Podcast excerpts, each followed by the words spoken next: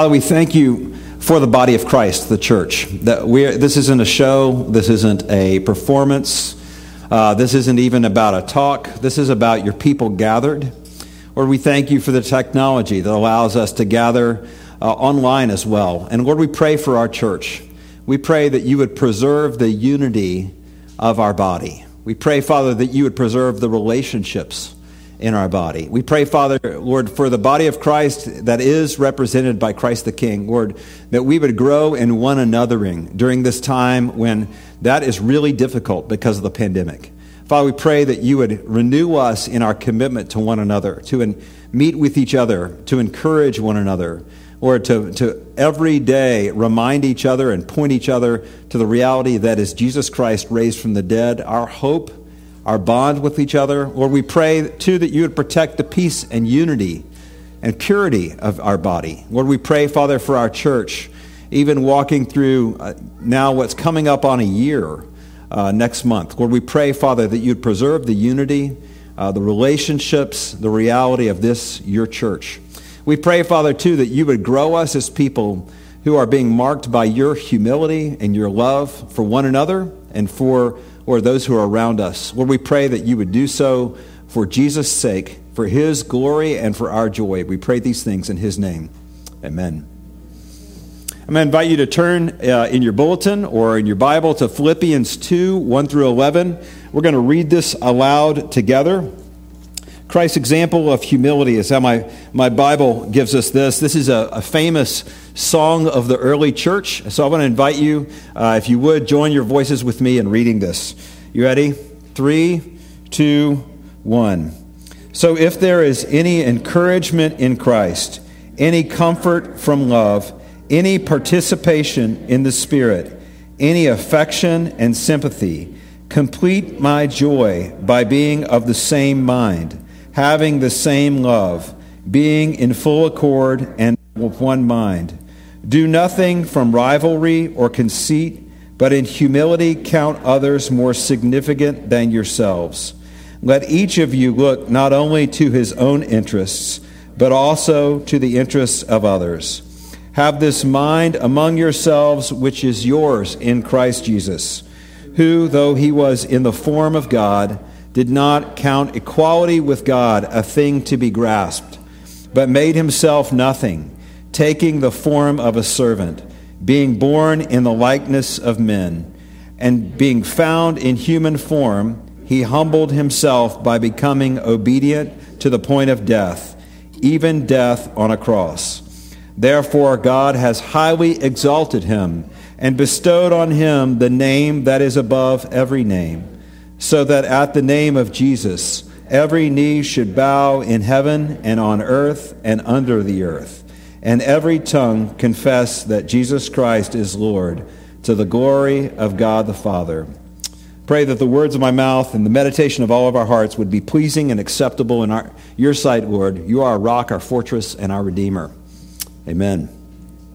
We are going through a vision series where we are talking through what the, the vision that our elders have set forth over the next 10 years. We've been looking at this apple tree diagram that you could find in your bulletin or you could find on our website. And like a weird apple tree that you've never seen before, this one has different kinds of fruits on it. Uh, we are on the second of those fruits. We've talked about a church that plants churches, and now we're talking about a church that is about cross cultural discipleship, becoming cross cultural disciples. And this sermon really is about how we do that.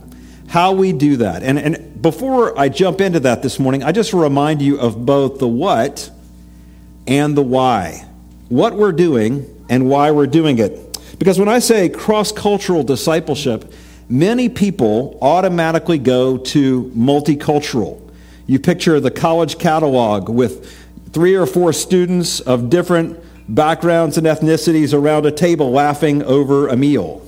And that's the world's picture of what it means to be cross cultural. It's, it's sort of this diversity, which can be sort of more of a photo op or cheap. What we're looking for is something much deeper and something which we believe Scripture points us to.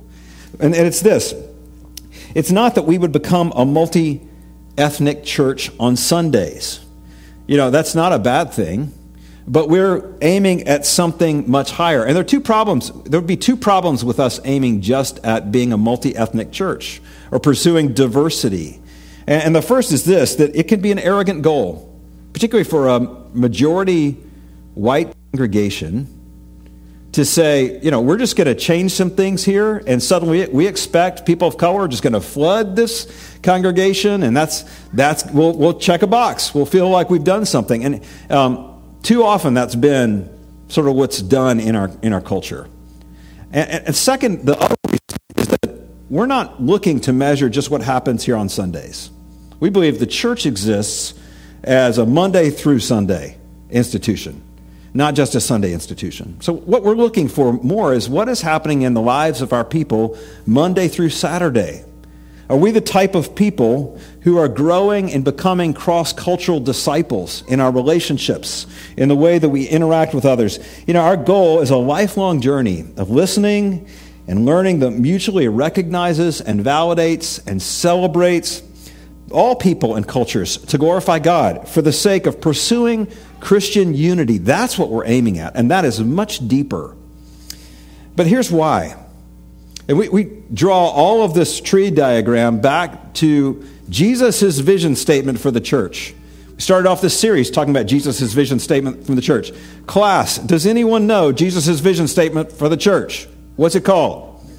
The Great Commission. I'm so glad to have people in front of me today. I love talking to people. So thank you for talking to me. I'm going to be talking to you a lot. So, um, the Great Commission, Matthew 28, 18 through 20. Go into all the world and make disciples of all ethne, all nations. See, this, this comes to really fundamentally God's vision for his church that we would make disciples of all our neighbors, not just the ones who look like us. In the American church, too often, our churches are like attracts like. And so you look at congregations, you're like, gosh, I, I can figure out that you guys are all pretty similar in the things that you're into. And, and one of the things that really marked the early church was this like and unlike coming together in fellowship. That was one of the main apologetics for the reality of the gospel in the Roman Empire. We pray that that would be true in us. So we're, we're hoping to grow as a church in cultural competence, cultural agility, because we want people to know the joy of Jesus. We want all people gathered around his throne. Um, now, how? That's the million dollar question. That's what I'm going to aim us at this morning. And I know that when we start talking about culture and about the church, it can make some people nervous. And I just want to head this one off at the pass this morning because I know many of you have been in businesses or companies that have probably done diversity training before? Anybody been through some diversity training? I thought so, right? Uh, you, you've, you've watched the TV show The Office. Uh, one of the early episodes of The Office is a very cringeworthy episode about Diversity Day. And, and, you know, I know that you're wondering, some of you may be wondering, is this whole topic of cross cultural discipleship, is it going to take us off the rails of the gospel? Of Jesus being the main point of our church? Are we just going to be led by the culture? That's a good question. And so I, let, me, let me explain it this way. I think that sometimes Christians are too binary in the way that we think. Binary thinking is either or categories. Either or categories. So when I start speaking about the church and the culture, it's very easy for Christians to think in two categories for that. And let me use boating examples for this. Anybody been tubing during the summer? I grew up in East Tennessee, lots of rivers, lots of tubing with my youth group uh, growing up. Uh, and, and tubing is where you pull the truck inner tube, inflate it out into the river, and you float. There's no motor, there's no paddle, there's nothing on that tube. It is going the direction and speed of the current. That's what tubing is. And for many people, they, when, when we start talking about the church and culture, they're like, oh no, we're just going to start tubing.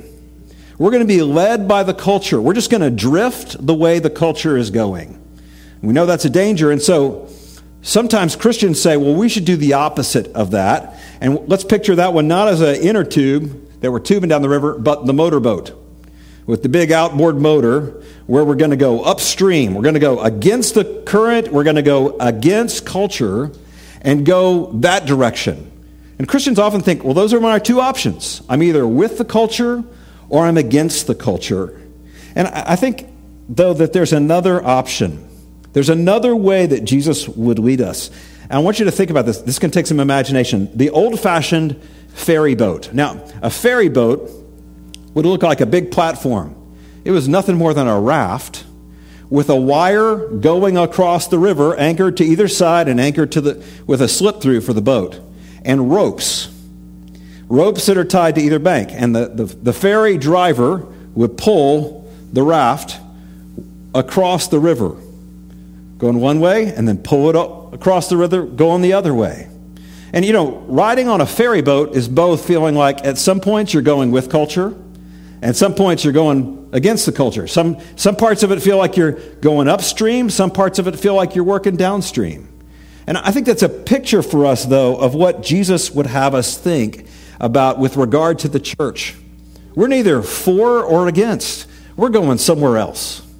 We're going another direction. See, I think it's possible that Jesus has more for his church than simply being with or against, either or. I think he's moving us to another shore, and his word like those wires attached on either side of the bank, is a solid anchor for us. That's why we keep coming back to this in the midst of this conversation. This is about God's word leading us, His leadership for us. So we're going to look this morning at the passage we just read out loud.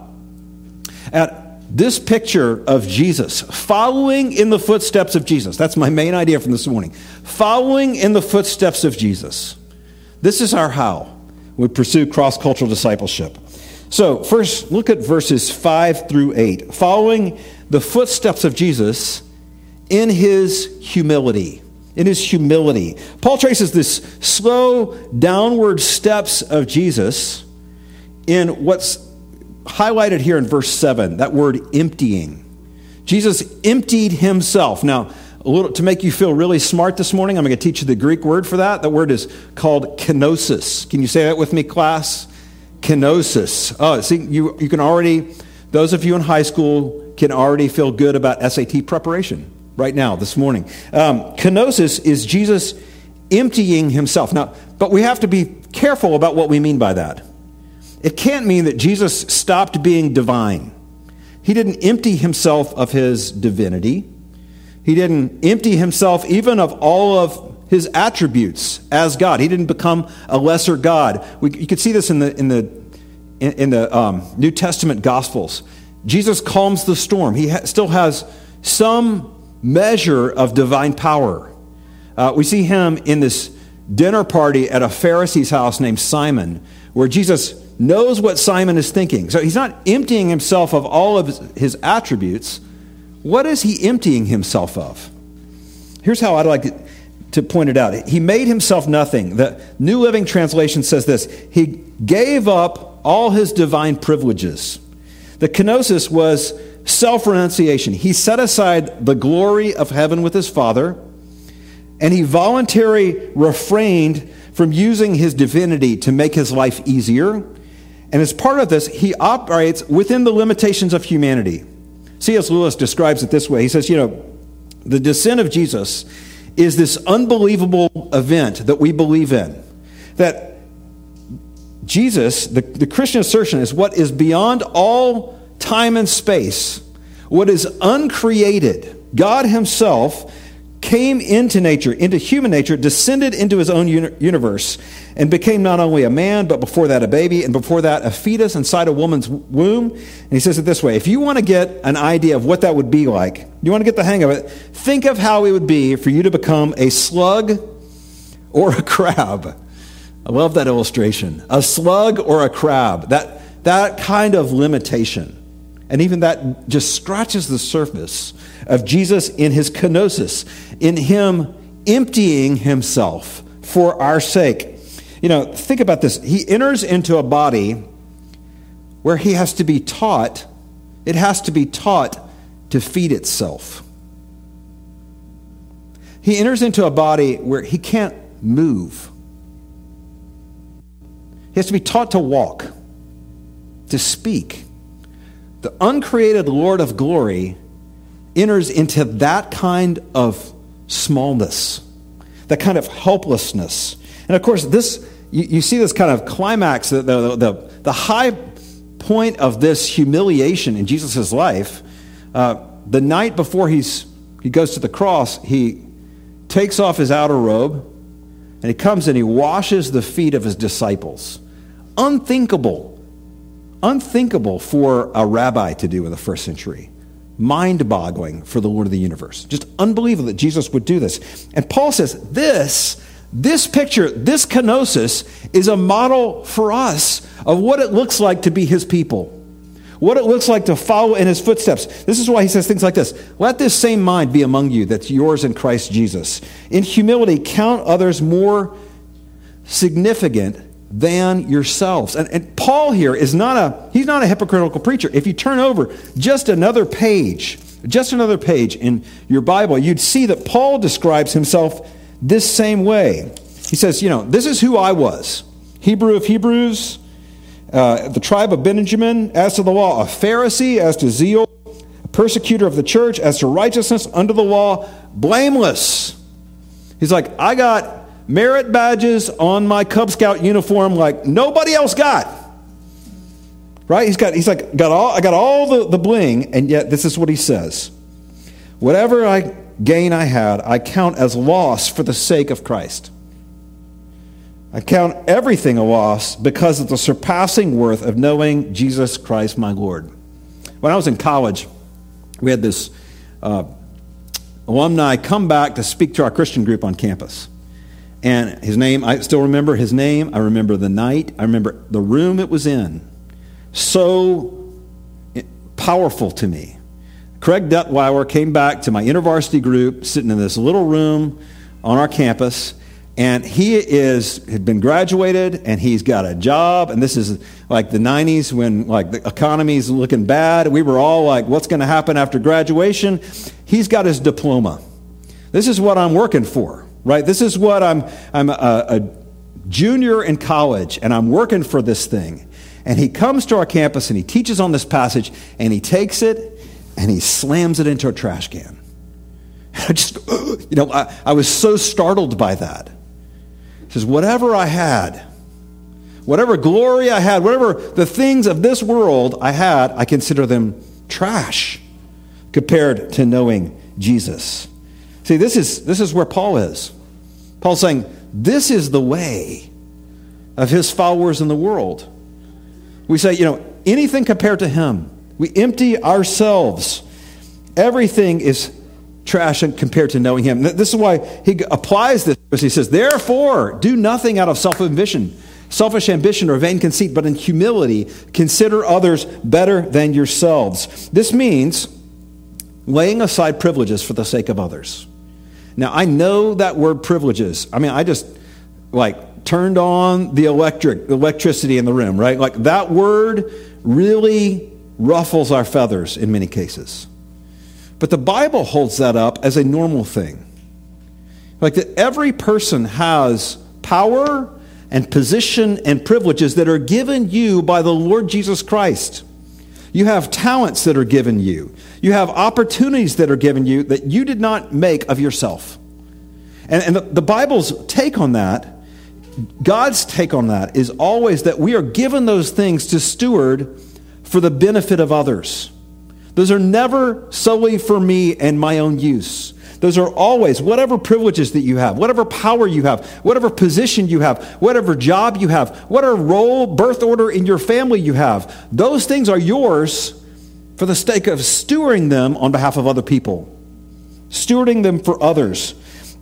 It's not for yours alone. So we're, we're talking about this in the context of race, and I, I will kind of step out on this uh, for those who are white, part of the dominant culture in America, remember, it is not a bad thing. It is not inherently evil that you have privileges or to admit that it even exists. What's important is that we use our privileges, our power, our position for the sake of others. There's this sense of self emptying. I'm not here for me. I'm here for you. And you know, when I know when I launch into this subject, many of you are internally sighing. You're like, I am, I'm, you don't want me to go here. And, and I, I get it. Why? Because we're all tired. Anybody else tired this morning? Right? COVID, we all have this COVID fatigue, and we're all just feel kind of run down all the time. And, and, and more particularly, we're tired, many people, of having a conversation about race in our culture. We're tired of this. Uh, you, I know many of you are probably tired of this sermon already, tired of this preaching series already. But here's the reality it's actually an evidence of the privilege of white people that we can say, I'm tired and I don't want to engage, and I can pull back from this whole conversation without it affecting my life. That's actually an evidence of your privilege. You know, the reality is, people of color have no choice about being tired in the race conversation in America because they can't pull back from that without it affecting their lives. So here's what I'm asking you to do is to hang in. Hang in even though you're tired. Hang in. Don't, uh, even if you're tired, don't shut down or walk away or, or um, tune out because if Jesus can do this for us, if Jesus can so lower himself for us, look, can we do the same for the sake of others? Jesus is inviting us on this journey of kenosis, of self emptying for the sake of others. Second, following Jesus, not just in his humility, but in his second incarnational love. Here's what we see in this passage, verse 8. Again, Paul points us to Jesus. He says here, Jesus taking on a body. Jesus becoming, here's the language we use all the time in church, the, the 50 cent word, incarnation which just comes from the Latin words in carne. So if you've ever been and ordered something chili con carne, right? Chili con carne means chili with what, class? Meat, right? Chili con carne. Jesus comes in carne, in meat, in flesh. And see, we read in the scriptures, this is fascinating. We read in the scriptures, Jesus is the Son of God. He's also the Son of David. The Son of David. He's from a particular ethnic heritage. He's from a particular family line. He's from a particular cultural background. Jesus comes, and he comes as a Jew. He comes with a particular dialect. And what's what's fascinating about this to me is that that's not just ancient history. Like we're not just like, okay, that's what Jesus was like, and now he's turned into a laser in heaven, right? What what what do we believe about Jesus in heaven now? We believe that Jesus ascended into heaven in a body. There's one person in heaven who has a body right now, only one. Jesus has a body, he has a Jewish body.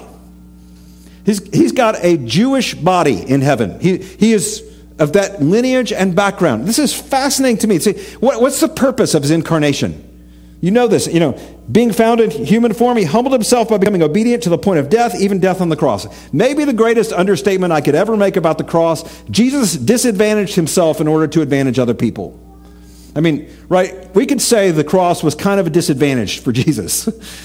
greatest understatement ever. But he did so to advantage others. And again, Paul takes this and says, This is the model for us. Incarnate, that kind of love, incarnational love. Again, you can see this in the ministry of Paul. He's no hypocritical preacher. In 1 Corinthians 9, he describes the secret of why he was able to go all these different places and share the gospel with all these different kinds of people. He says th- things like this For though I'm free, I've made myself a servant of all, that I might win more of them. To the Jews, I became a Jew to win the Jews. To those under the law, I became as one under the law, though I'm not under the law, that I might win those under the law. To those outside the law, I became as one outside the law, that I might win those outside the law. To the weak, I became weak, that I might win the weak. I've become all things to all people. All things to all people, that by me, all means I might save some. I do this for the sake of the gospel. See, Paul's saying, I, yes, I am a Pharisee. I'm of this Jewish background. I got Cub Scout merits like nobody else on my uniform. And yet I can change shirts for the sake of the gospel. I can look like I'm on other teams for the sake of the gospel. And, and, this is why Paul was willing to be, was so effective as a gospel preacher. He held his cultural preferences with open hands. He's able to go to all kinds of different places and relate to all kinds of different people for the sake of the gospel. And see, this is what Paul is pointing us to. The only preferences that should exist within the body of Christ is preferring one another in love. Preferring one another. See, this is, this is the model for us kenosis and incarnational love. Incarnational love, it means being curious what it's like to be someone else so you can enter into their world. Curious about what it's like. Can I put some flesh again on the bone for that with regard to this race conversation? What that means for the race conversation is that the onus really is on white people in our culture. Again, I'm going to step on some toes, but the onus really is for white people in our culture to find out what it's been like, what it is like every day to live as a person of color in this culture. You know, the, the reality is, don't expect people of color to do that work for us, for me, for you. They've had to be that token person of color for years. Nobody has ever asked me to speak on behalf of white people. Hey, give me the white person's perspective. Nobody ever asked me that. That happens to people of color all the time. In their conversations at work, in school, in relationships, that's a normal thing. That's a normal thing.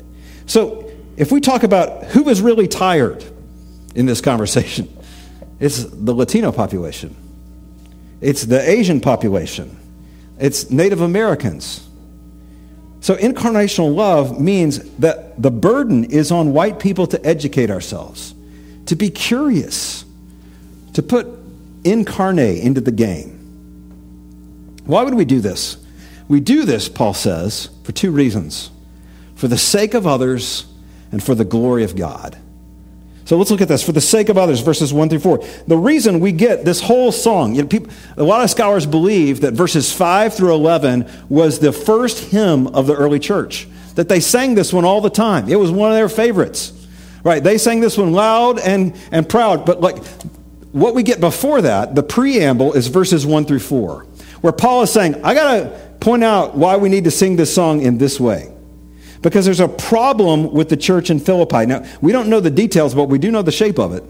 Paul's very clear on this. There's a lack of unity, there's a lack of love, there's a lack of empathy in the church. Notice that he reminds the church what they actually have going for them. Look, at verse 1. You have these things, church. You are united to Christ. You have comfort from his love. You have common sharing in the Spirit. You have tenderness and compassion from God. And you are wealthy in God's economy. He's given you all these things, and yet those vertical things, those vertical gifts, are not translating into horizontal realities in your relationships. You know, you have a relationship with God where you have these things, but it's not translating into your relationships with others. Um, there's a deficit of empathy among you. There's a, a lack of humility, selfish ambition, vain conceit. That's what your church was like. That's what it looks like. You know, this past spring, this, this past spring, we entered into a national conversation about race, uh, sparked really by the very public deaths of Ahmaud Arbery and George Floyd and Breonna Taylor, and then more and more after that.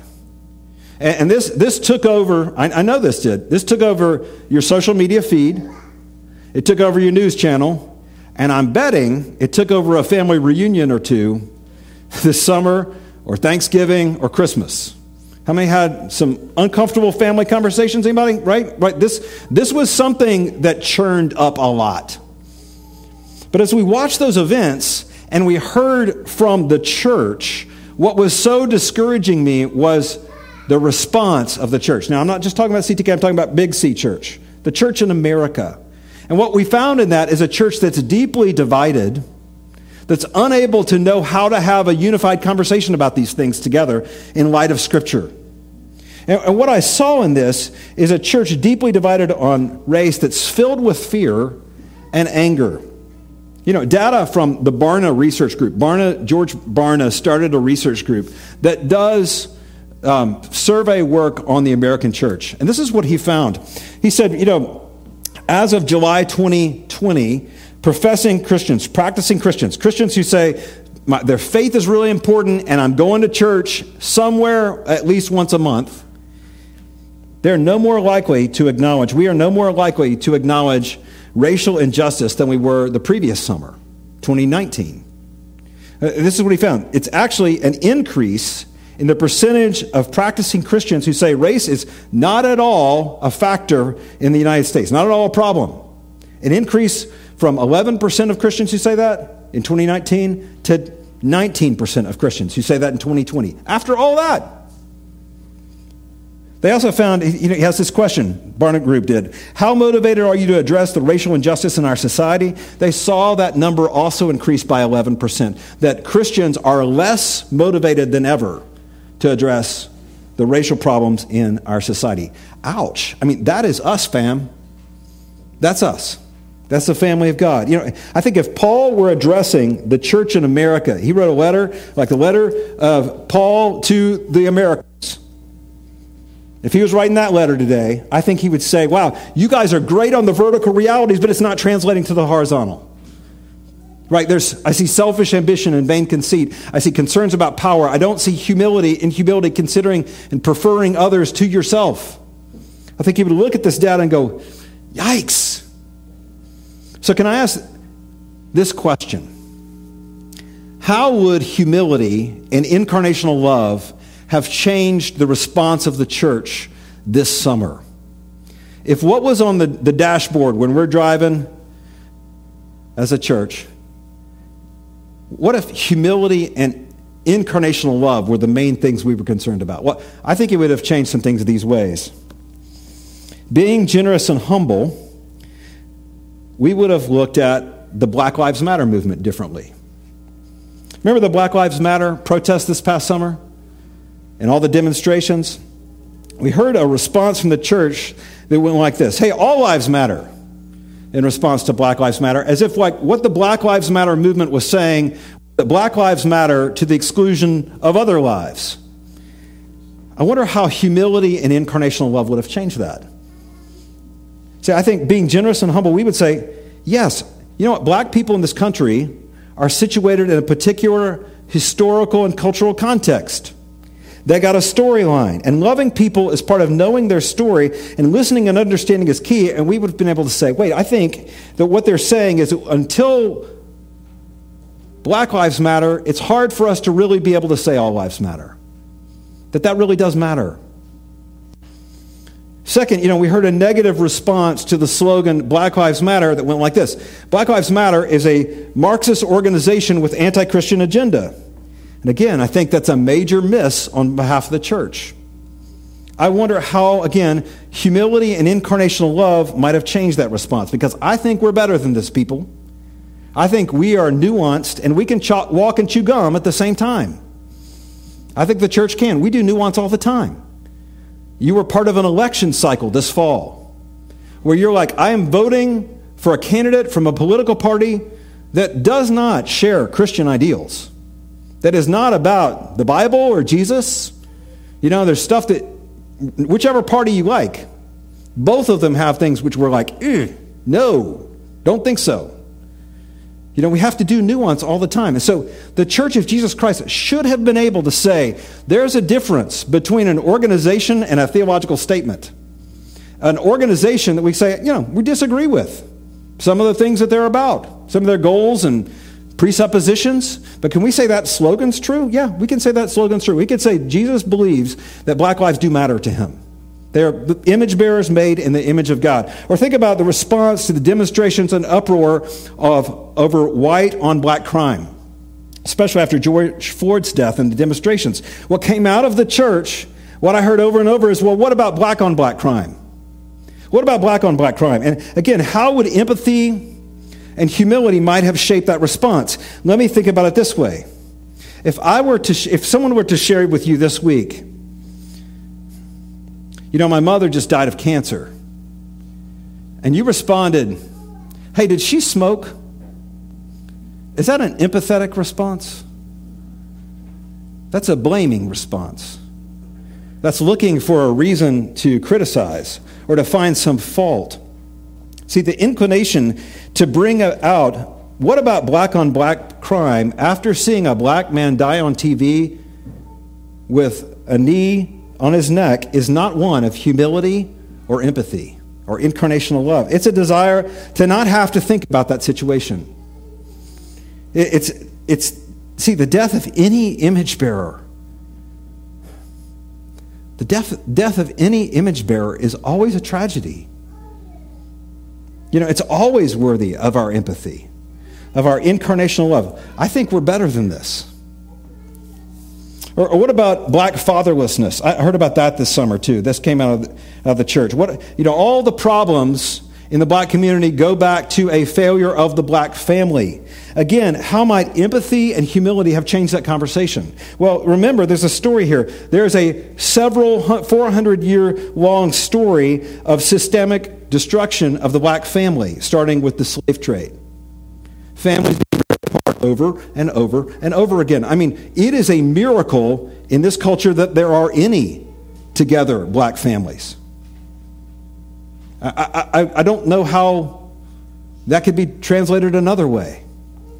I mean, after slavery, it's remarkable that there are any. Again, incarnational love, humility have to help us to be able to name the full picture. And finally, you know, the church shouldn't take a side on any of these cultural issues. We should just preach the gospel. Can you imagine someone going to the pilgrims and saying, hey, religious persecution you're facing, you guys just need to stay where you are and preach the gospel. You know, you don't need to seek out freedoms or justice. You don't need to kind of find a way that you can worship your God. No, no. You know, what if someone told them, just preach the gospel? See, don't, humility and incarnational love call us to something much more than just responding to sound bites. They call us back to the Word and the Spirit. You know, don't misunderstand me. Some of y'all are like, Bradford is taking a big swing at the right. I am not. I'm taking a big swing at the church. I'm talking about the family business this morning. You know, our neighbors are looking at our church. They're looking at the Church of Jesus Christ, and they're looking at our embodied profession of our faith, and they're finding us very different from what we say. They're saying, wait, I, I've heard something before about they'll know we are Christians by our love. John 13, 35. By all this, people will know that you're my disciples if you love one another. See, biblical love is never just feelings. Biblical love is always rooted and anchored in sacrifice. If there's no sacrifice for others, then it's not love. It's something else. It's nice intentions. Biblical love is to disadvantage self in order to advantage others. So, like, why do we do this? Why, why do we, should we enter into this? I mean, you may disagree with everything I said this morning. But look, this is the call to follow Jesus. The downward pathway to humility and incarnational love is not optional for his people.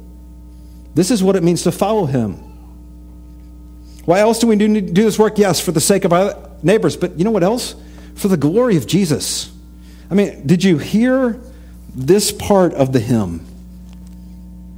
You know, he says here, and this is what they sang. Therefore, God has highly exalted him and bestowed on him the name that is above every name. Don't we agree with that, family? the name above every name. The name of Jesus, every knee should bow, right? Uh, right? In heaven and earth and under the earth. You know, every tongue confess it. Jesus is Lord to the glory of God the Father. Man, I want that. Man, we want Jesus to be prized and praised. Let me tell you what we're not aiming at as a church. We're not just aiming, we're not aiming at being a woke church. You know, woke is sort of a new merit badge that you get in the culture for being socially aware enough. And, and, the reality is, we don't need that added to the Cub Scout uniform. Why? We already got the righteousness of Jesus Christ. He's given us all the badges we could ever want. You know, I, I, you're like one of those admirals in the Navy with all the like stuff. You can barely stand up because there's so many badges because you have Jesus' righteousness all over you. We're not trying to gain some kind of woke church status. We don't need that. What do we want? See, that's too small. Woke church is about self glory. We want Jesus' glory. We want Jesus' glory. We want everyone gathered around that throne on that day and saying, Him, He's worthy. He's the one. You know, we're, we're about Him. We're about His glory, and we want all people, every tribe and nation and people and tongue, to prize and praise Him. See, this is why our goal as a church is a lifelong journey of listening and learning that mutually recognizes and validates and celebrates all people and cultures to glorify God and pursue Christian unity. That's cross cultural discipleship. I got some good news for you. We're not alone on this journey. You know, our denomination in 2018 published this really beautiful statement of what it looks like for the PCA, our little corner of the Christian world, to pursue other centered love and humility with regard to race. I mean, you can read it. We'll have it linked off some of our social media. It's, it's an amazing statement of steps in repentance. It's gorgeous. You know, your elders in this church, um, a year ago, a little over a year ago, approved all the things we're doing and talking about with regard to cross cultural discipleship. That, this isn't a response to the Black Lives Matter movement. We didn't wake up someday and we, oh, we better start getting out our inner tube and floating with the culture. No, we, we said, biblically, this is what we think we're supposed to be about. Long before that. See, our church thinks this is mission central for us, but it is going to cost us. It's going to challenge us. It may change us. But I think it's worth it. You know, we're, there's a wire going across the river. There's a wire, there's some rope, and I think we can follow Jesus across this ferry boat to somewhere better. I really do. But here's my question Where are you? Where are you in this? What's the Lord saying to you today? Because this isn't just an us, this is a you question. Where are you? Let me pray for us. Father, we thank you for your word. There's nothing like your word. And Lord, we confessed, Lord, how much that we fall short. Lord, this picture of humility and other centered love, I can't, I, I, stammer to even be able to describe it. But Lord, we pray that you would work it deep within us, individually and as a church body. We pray, Father, that you would get glory, that you would become famous, and that, Lord, that those in our lives, in our city, in our world would experience Jesus because of what happens when your people follow your footsteps. We pray these things in Jesus' name. Amen.